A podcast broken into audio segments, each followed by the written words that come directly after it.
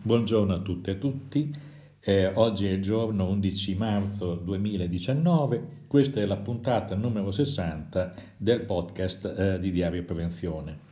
Parleremo in questa puntata eh, di, diverse, eh, di, diversi argomenti mh, mm, che nelle settimane che sono intercorse sono avvenuti. Innanzitutto abbiamo purtroppo dovuto aprire la rubrica Cronache Tristi.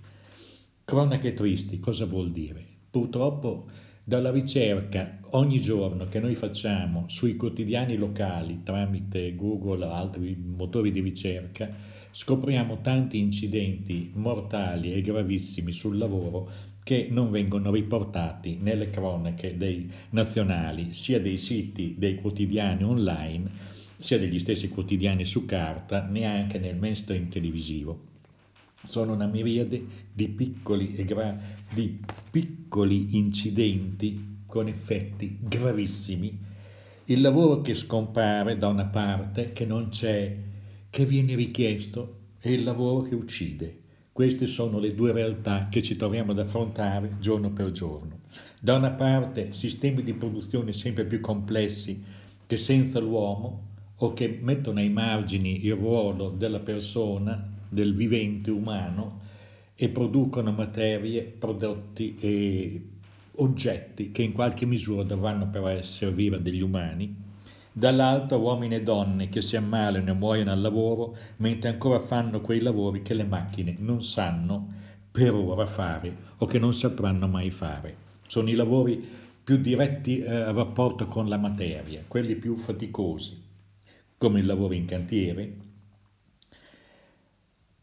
o come eh, il, la guida di un trattore che si ribalta, la pulizia di un'impastatrice che ti trancia il braccio e dopo qualche giorno muori, la pulizia di un, di un eh, la, diciamo così, un muletto che sopraggiunge alle spalle e il guidatore che viene in qualche misura distratto o dal carico che porta che è troppo alto e non ti vede e ti travolge. Queste sono le storie che riportiamo ogni giorno eh, sulla rubrica per l'appunto cronache tristi. Cronache tristi perché, come dire, si ripetono con un'ossessiva regolarità un numero di incidenti gravissimi e mortali che potrebbero essere evitati con una diversa organizzazione del lavoro, con una buona formazione del personale, con una gestione dei rischi che fosse più accurata, ma così non è.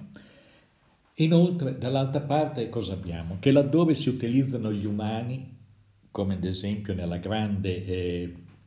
distribuzione delle vendite online, non vogliamo fare nomi, ma Amazon sicuramente è una di queste perché appare sulle cronache, cosa succede? Che non vengono contemplati i limiti umani. Il neotaylorismo disumano, dove i tempi e i metodi sono gestiti da algoritmi, da, che il, questi algoritmi tra l'altro si regolano automaticamente in base alle richieste di mercato, ma non tengono conto per l'appunto dei limiti delle persone in carne e ossa che sono lì a fare i pacchi e pacchetti, che sono lì a caricare questi pacchi e pacchetti sui distributori, sui fattorini che vanno poi a distribuire, centinaia di camion, camioncini sguinzagliati nelle città, e anche lì il terrorismo appare perché dal loro eh, iPad dedicato devono in qualche misura rapidamente fare che cosa? Devono fare delle consegne anche se in quel momento non si trova il cliente nel domicilio e hanno pochi minuti per svolgere questa funzione. Abbiamo un mondo veramente difficile, sempre più fatto a misura di chi vuole trarre il massimo, estrarre il massimo del valore dal lavoro, estrarre proprio, non produrre ricchezza, ma estrarre il massimo del valore dal lavoro delle persone che vengono pagate sempre di meno, questo è il quadro della situazione. E quindi il problema di rilanciare innanzitutto la dignità delle persone che lavorano, dai lavori più umili o più rischiosi del cantiere, dove le persone rischiano perché molto spesso non sono formate, perché vengono da terre lontane, ove non c'era una cultura della produzione industriale nelle costruzioni, come non c'era non c'è una cultura della produzione industriale eh, nelle, nei luoghi di lavoro o nella logistica. C'è un lavoro enorme da fare perché il problema di riequilibrare, diciamo così, il valore delle persone rispetto a questa tendenza all'estrazione per l'appunto di valore e di sfruttamento senza confini, c'è una terra di nessuno che va coperta, perché questa terra di nessuno oggi va in qualche misura conquistata con una contrattazione di nuova generazione. Noi non possiamo immaginare che vi siano dei soggetti totalmente subalterni a delle logiche di cui non capiscono neppure il senso e in qualche misura debbono giorno per giorno sopravvivere, venendo per ore taglieggiati da salari che non corrispondono ai bisogni della vita, ai, alle, alle cose che si comprano sul mercato, con dei costi che hanno veramente che non sono comparabili con i salari e gli stipendi che vengono dati. È in questo quadro che ci stiamo muovendo, è in questo quadro in cui noi continuiamo il nostro lavoro di diaria prevenzione. Vogliamo qui ricordare nella prima eh, uscita della rubrica Tristi cronache correnti Salvatore Calandra, operaio di 50 anni di Santa Margherita del Belice, Agrigento, è morto in un incidente sul lavoro. L'escavatore che stava manovrando durante l'operazione di movimentazione su un appezzamento dell'area artigianale del comune si è improvvisamente ribaltato facendolo rimanere incastrato. Sempre il 5 marzo crolla la gru di una piattaforma in mare, un morto e due feriti. Un operaio dell'Eni morto e due della bambina SRL di Ravenna sono rimasti gravemente feriti ma non in pericolo di vita. Questo è il bilancio di un incidente avvenuto stamane sulla piattaforma, dice stamane il 5 di marzo naturalmente, sulla piattaforma estrattiva del gas dell'Eni Barbara F, 32 miglia marine, 60 km al largo di Ancona, in acque internazionali. Il nome è Egidio Benedetto, 63 anni, nato a Montenero di Bisaccia, ma residente a San Calvo, era il suo ultimo giorno di lavoro sulla piattaforma, perché poi sarebbe dovuto, sarebbe dovuto andare in pensione. A Rubiera, sempre il 5 di marzo, un infortunio sul lavoro in una torneria. Un uomo dipendente di un'impresa di trasporti aveva perso, ha perso l'equilibrio cadendo dal pianale su cui si trovava per sistemare il telone al termine dell'operazione di scarico e dalla caduta ha battuto la testa e non si è più risvegliato. Questi sono il tipo di incidenti che noi vediamo, che vediamo segnalati per l'appunto. Sempre tristi cronache correnti 2, un altro operaio muore a Lissone, questo è del giorno 7 marzo, schiacciato da un muletto. Un altro lavoratore muore a, Passi, a Moso colpito da una scarica di sassi mentre stava facendo un lavoro eh, di eh, rafforzamento di, di un argine. Un uomo di 58 anni, questo è ancora più significativo, questi sono i tipi di incidenti che stanno avvenendo oggi, è morto, insomma, il giorno, eh, questo è riportato al 7 di marzo, mentre stava eseguendo il gonfiaggio di una gomma di un pullman. Secondo quanto ricostruito, l'addetto sarebbe stato colpito alla testa all'improvviso distacco della pistola usata per gonfiare i pneumatici. Sembrano incidenti banali, ma sono tragicamente reali, tragicamente accaduti e sono quelli che eh, riempiono le cronache locali di, di questi necrologi, diciamo così, di questi coccodrilli inutili quando invece il problema vero è prendere in mano la situazione, perché queste cose che sono tutte evitabili non succedono più.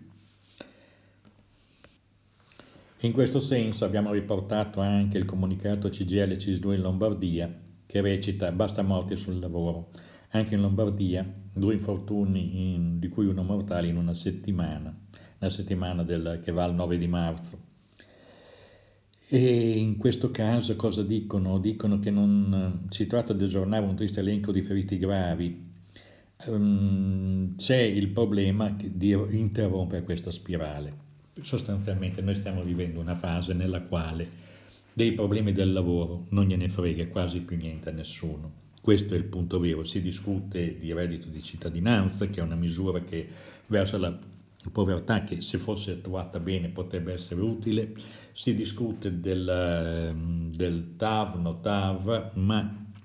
non si discute delle concrete condizioni di vita e di lavoro di milioni di persone che tutti i giorni debbono far misurarsi a volte con situazioni organizzative mal gestite che creano per davvero dei disastri. In questo senso c'è un problema di ripresa di dignità del lavoro che deve coinvolgere da una parte i lavoratori che devono esigere condizioni di lavoro più, più sicure e dall'altra imprese che debbono mettersi in testa che il lavoro va gestito con, metodo, con metodi, senza improvvisazioni, con una professionalità cui anche gli imprenditori sono tenuti ed è la professionalità di saper gestire in modo corretto una seria valutazione dei rischi, non, improvvis- non improvvisarsi professionisti quando non lo si è, si chiede a chi ne sa di più e si fa in modo di gestire per l'appunto i rischi in modo da ridurre al massimo gli incidenti. Questo è quello che si richiede.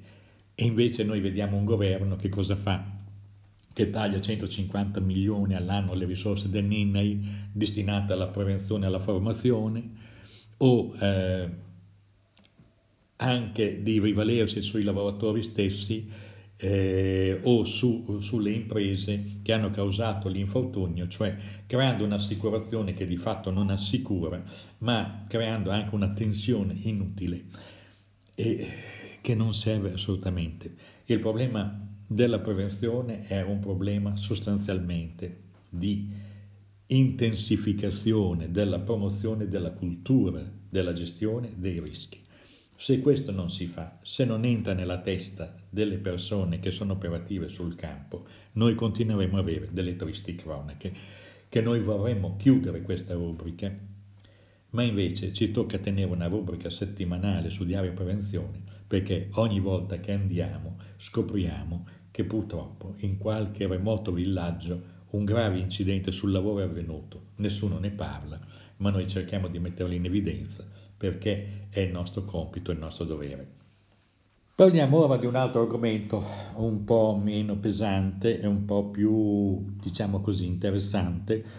dal punto di vista della prospettiva. Quanto sono pericolose le auto elettriche in caso di incidente? Noi apriamo uno spazio di informazione sui rischi dei, veicoli a trazione elettrica perché stanno diventando una massa consistente i vantaggi della trazione elettrica sono evidenti, ma esistono anche zone d'ombra e un non detto che occorre mettere in evidenza. La nostra cultura della gestione della sicurezza si è formata sulle auto a benzina o a gasolio, di cui conosciamo in linea di massimi rischi, mentre sappiamo poco su cosa, come gestire, come comportarsi eh, nella gestione di un veicolo a trazione elettrica in, nei casi di criticità, in particolar caso in caso di incidente. Ecco, non vogliamo spaventare le persone che hanno comprato, che hanno giustamente investito su un mezzo elettrico, ma è giusto che sappiano e conoscono i rischi e vengano di ciò informati. È evidente che l'attuazione elettrica comporta un sacco di vantaggi per l'inquinamento immediato in ambiente, perché l'emissione è rimandata ai fornitori di energia, cioè ai punti concentrati dove si produce energia elettrica emissioni che possono essere controllate meglio, controllate meglio e non disperse in ambiente urbano e metropolitano come avviene ad esempio con la trazione a motore a scoppio. Mm, I vantaggi sono tanti, quindi non stiamo qui ad elencarli. Certo è che bisogna tener conto anche delle, de, delle criticità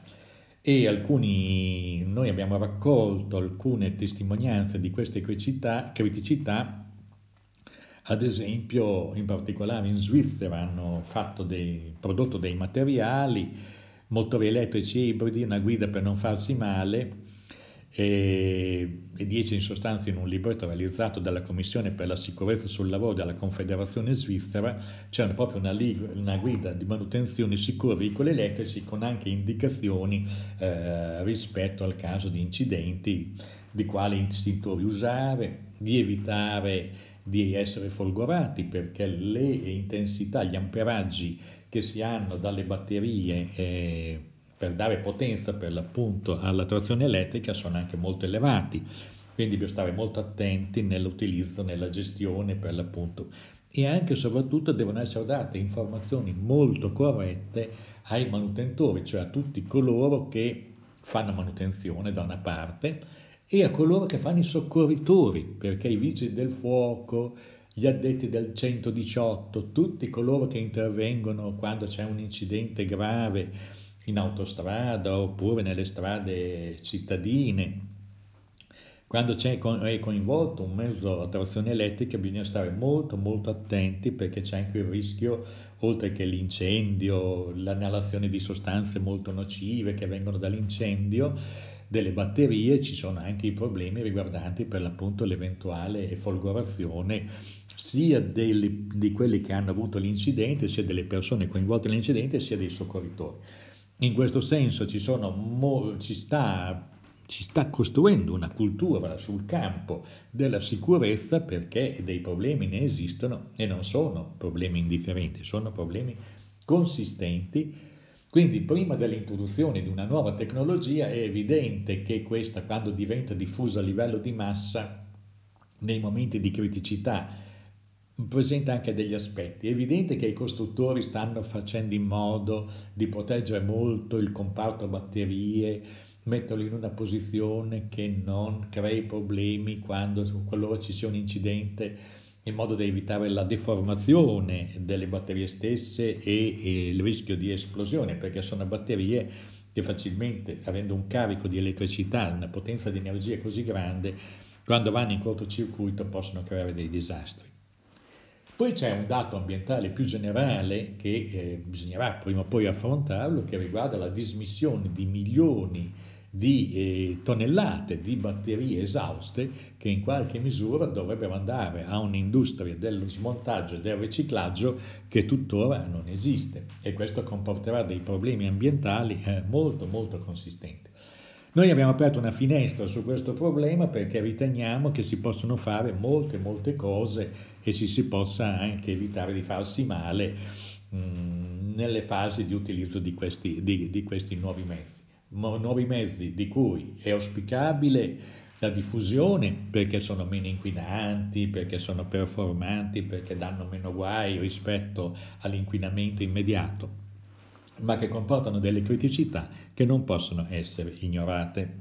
Naturalmente voi andrete su Diario Prevenzione dove c'è per l'appunto, ci sono appunto i link dove vengono segnalate questi tipi di eh, problematiche da riviste specializzate Continueremo comunque un monitoraggio su questo tema perché riteniamo che sia il futuro, che sia molto importante mantenere una valutazione continua dei rischi che emergono nell'utilizzo di questi mezzi e anche delle soluzioni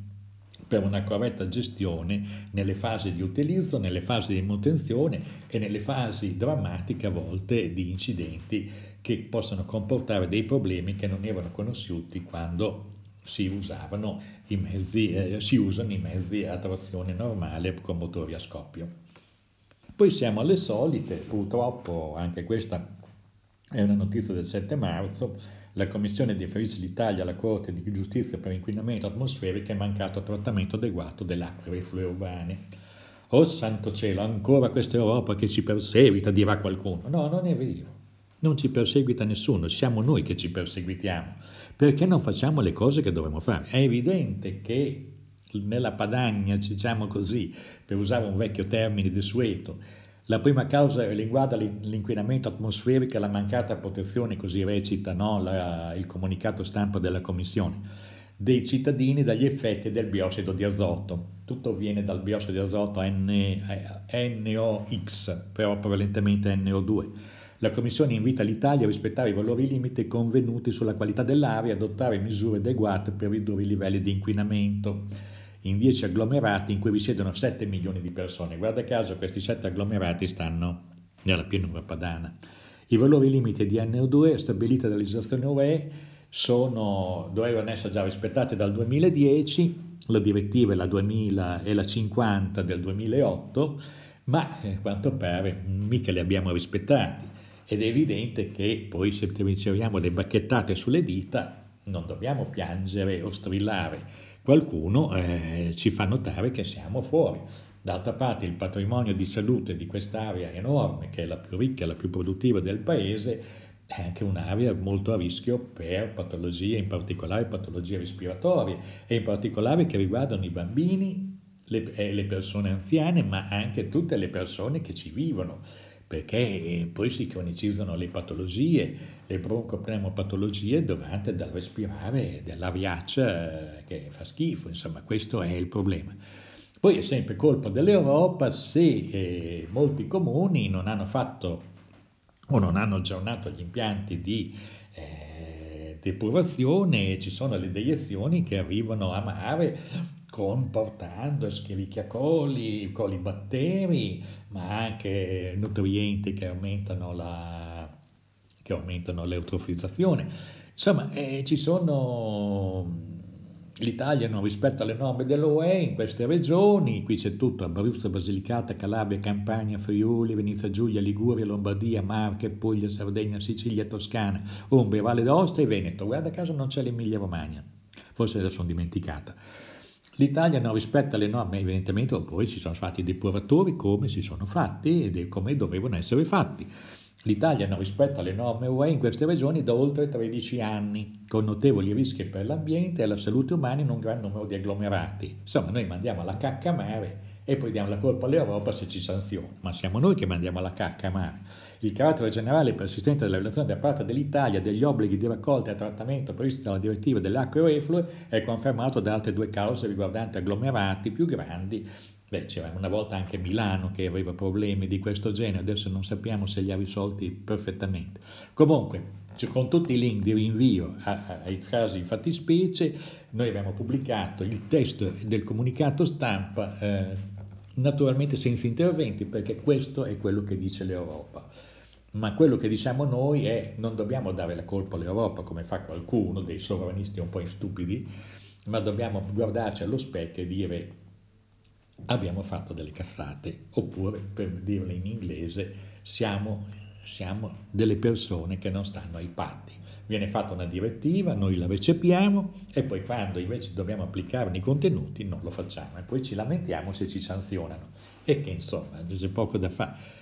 Eh, il problema è eh, che non siamo che non è l'Europa il problema, siamo noi il problema e questo dovrebbe diventare coscienza comune di tutti quanti. Un'altra notizia sull'ambiente, il glifosato, il terribile glifosato viene da Lega Ambiente, l'autorità europea per la sicurezza alimentare deve rendere noti gli studi sulla tossicità e cancerogenesità del glifosato. La Corte europea di giustizia ha affermato che l'interesse del pubblico ad accedere alle informazioni sulle emissioni nell'ambiente è non solo quello di sapere che cos'è o probabilmente sarà rilasciato nell'ambiente stesso, ma anche quello di comprendere il modo in cui l'ambiente rischia di essere danneggiato dalle emissioni in questione. E insomma ne abbiamo. Qui in questo caso però riguarda tutta l'Europa, in particolare riguarda la sostanza attiva presente nel Roundup, il più venduto al mondo, che viene distribuito dalla multinazionale Monsanto, e eh, l'EFSA, la famosa agenzia, aveva detto la decisione di non divulgare o di divulgare, insomma, aveva ristretto a quattro, aveva, cos'era successo? Era successa una cosa veramente assurda. Eh, l'autorità per la sicurezza alimentare aveva negato a quattro eurodeputati e a un cittadino europeo l'accesso agli studi sulla tossicità e la cancerosità del glifosato la sostanza attiva presente nell'erbicida Roundup. E l'EFSA aveva motivato la decisione sostenendo che la divulgazione delle informazioni avrebbe potuto arrecare un serio pregiudizio agli interessi commerciali e finanziari delle imprese autrici degli studi e che non esisteva alcun interesse pubblico prevalente alla divulgazione. Beh, insomma, anche questo, l'interesse, l'interesse prevalente era il fatto che eh, si vendesse il Roundup. Eh, questo però non funziona così e in questa sentenza il Tribunale dell'OE impone all'autorità di aprire i suoi archivi, di dire le cose come stanno. Bene, è un fatto positivo, anche qui l'Europa si deve autoemendare rispetto a questa specie di prevalenza degli interessi commerciali rispetto agli interessi dei cittadini, che sembra diventata la norma in un'epoca di neoliberismo, fra virgolette, anche un po' ottuso, perché il problema del neoliberismo eh, è quello di non capire che le produzioni devono essere fatte per la salute e il benessere delle popolazioni e non per fare solo soldi. Punto. Questo è il primo dato. Andiamo a questo rapidamente, segnaliamo poi un articolo, che, un link che, sul diario di prevenzione che riporta gli atti della conferenza sulla sicurezza dei sistemi industriali automatizzati. Quante sono interessati possono andarlo a vedere direttamente sul sito è molto interessante, un sacco di materiali sono in lingua francese ovviamente, ma questo l'INRS è l'Istituto di ricerca francese sulla sicurezza sul lavoro ed è giusto che pubblichi nella lingua, nella lingua di, eh, nazionale. Detto questo, eh, è stato un convegno organizzato dal 10 al 12 ottobre ed è stata una conferenza di eh, estremo interesse. Andiamo a vedere poi, invece, fra le altre notizie, eh, salute e sicurezza delle donne nel mondo del lavoro. Eh, Punto Sicuro ha pubblicato un articolo, anche qui vi inviamo il link perché eh, naturalmente sono un po' degli articoli che vengono fatti in vicinanza dell'8 marzo, eh, però danno dei dati che a volte sono molto preoccupanti perché molti non immaginano quanti siano, e sono tanti gli incidenti e soprattutto le malattie professionali che, eh, che, di cui soffrono le donne, di che vengono denunciate perché evidentemente i lavori non sono fatti a misura di persona ma vengono fatti e poi i danni le pagano i lavoratori. Eh, un'altra cosa invece importante sempre su questo tema è la newsletter medico-legale della CGL nazionale, infortuni e malattie professionali delle lavoratrici nei dati INAIL, è un, questa, questa pesata newsletter ci dà un quadro della situazione che è veramente eh, preoccupante. Eh, i dati sono i seguenti, le lavoratrici l'incidenza degli infortuni in itinere avvenuti nel tragitto a causa del lavoro si conferma nel 2017 molto più elevata anche rispetto ai lavoratori in valore assoluto. 52.823 casi contro 48.000. Una forbice ancora più ampia se, se si considerano le denunce di casi mortali. Anche nel 2017 tra le donne più di un decesso su due è avvenuto in itinere il 52% degli incidenti che le donne hanno rispetto al lavoro è fatto da incidenti in itinere, incidenti mortali, mentre tra gli uomini lo stesso rapporto è stato pari circa 1 su 4. Ecco, e poi ci sono dei dati, però non ancora definitivi, quindi sul 2018, quindi questi li tralasciamo. Andate poi a leggere il rapporto della newsletter che viene pubblicata integralmente, mentre gli infortuni domestici sono una caterva e eh, le quasi totalità danni, eh, ben diciamo che sono, sono state 416 le denunce legate alla polizza assicurativa, quindi non rappresenta che una parzialità enorme rispetto ai dati, mentre le malattie professionali c'è un leggero calo delle denunce rispetto al 2016, sono 785 in meno e sono 58.025 tecnopatie denunciate nel complesso. Insomma, sono numeri consistenti e il 74% delle denunce di malattie professionali presentate dalle donne nel 2017 è concentrato sulla gestione industrie e servizi. Mm, poi ve ne sono in agricoltura, ma insomma andate a leggere i dati perché ci danno un'idea di quanto purtroppo ci sia una sofferenza enorme del lavoro delle donne, eh, evidentemente, particolarmente in agricoltura, ma anche nei lavori di assistenza e cura, pensiamo alla movimentazione dei pazienti, o anche nel settore del pulimento, dove ci sono a volte spesso intossicazione da solventi e da detersivi o da acidi particolarmente eh, energici che vengono usati nel, nel, nel, nel pulimento. E poi c'è tutto il, per l'appunto malattie osteoarticolari per l'appunto nei le dorsopatie, disturbi che mh, mm, sono una consistenza. Comunque i dati ve li potete andare a leggere direttamente sulla newsletter che è mh, mm, linkata eh, sul sito di Diario Prevenzione. Veniamo adesso a un'ultima cosa che, di cui vogliamo parlare per un attimo, è la presentazione di un libro eh, che mm, importante, L'umanità scomparsa Duomen, cos'è questo libro? È il Parlamento, il report, il recupero dell'esperienza di uomini e donne che con vite professionali diverse, che sono mediatori interculturali, psicoterapeuti, operatori di medicina di base, che hanno fatto fronte alla grande ondata che c'è stata negli anni scorsi di sbarchi di migranti e hanno, dovuto, e hanno fatto assistenza a queste persone appena arrivate. E raccontano tutte queste storie filtrate tra l'altro da professionalità che sono molto attente nell'ascolto, è un ascolto di grandi sofferenze e eh, è un libro importante da leggere, proprio un libro che fa argine rispetto alla volgarità, alle stupidaggini che vengono date, dette da uomini e forze politiche di governo e danno l'idea della dimensione di uno sforzo enorme che, ha fatto, che hanno fatto questi professionisti questi uomini e donne anche volontari che hanno dato il loro aiuto, hanno dato la loro presenza, hanno dato la loro assistenza a migliaia di persone arrivate in condizioni estreme, con ustioni, con segni di torture, con violenze non visibili sul corpo, ma profondamente eh, lacerate nella, nella, loro, nella loro psiche, nella loro mente.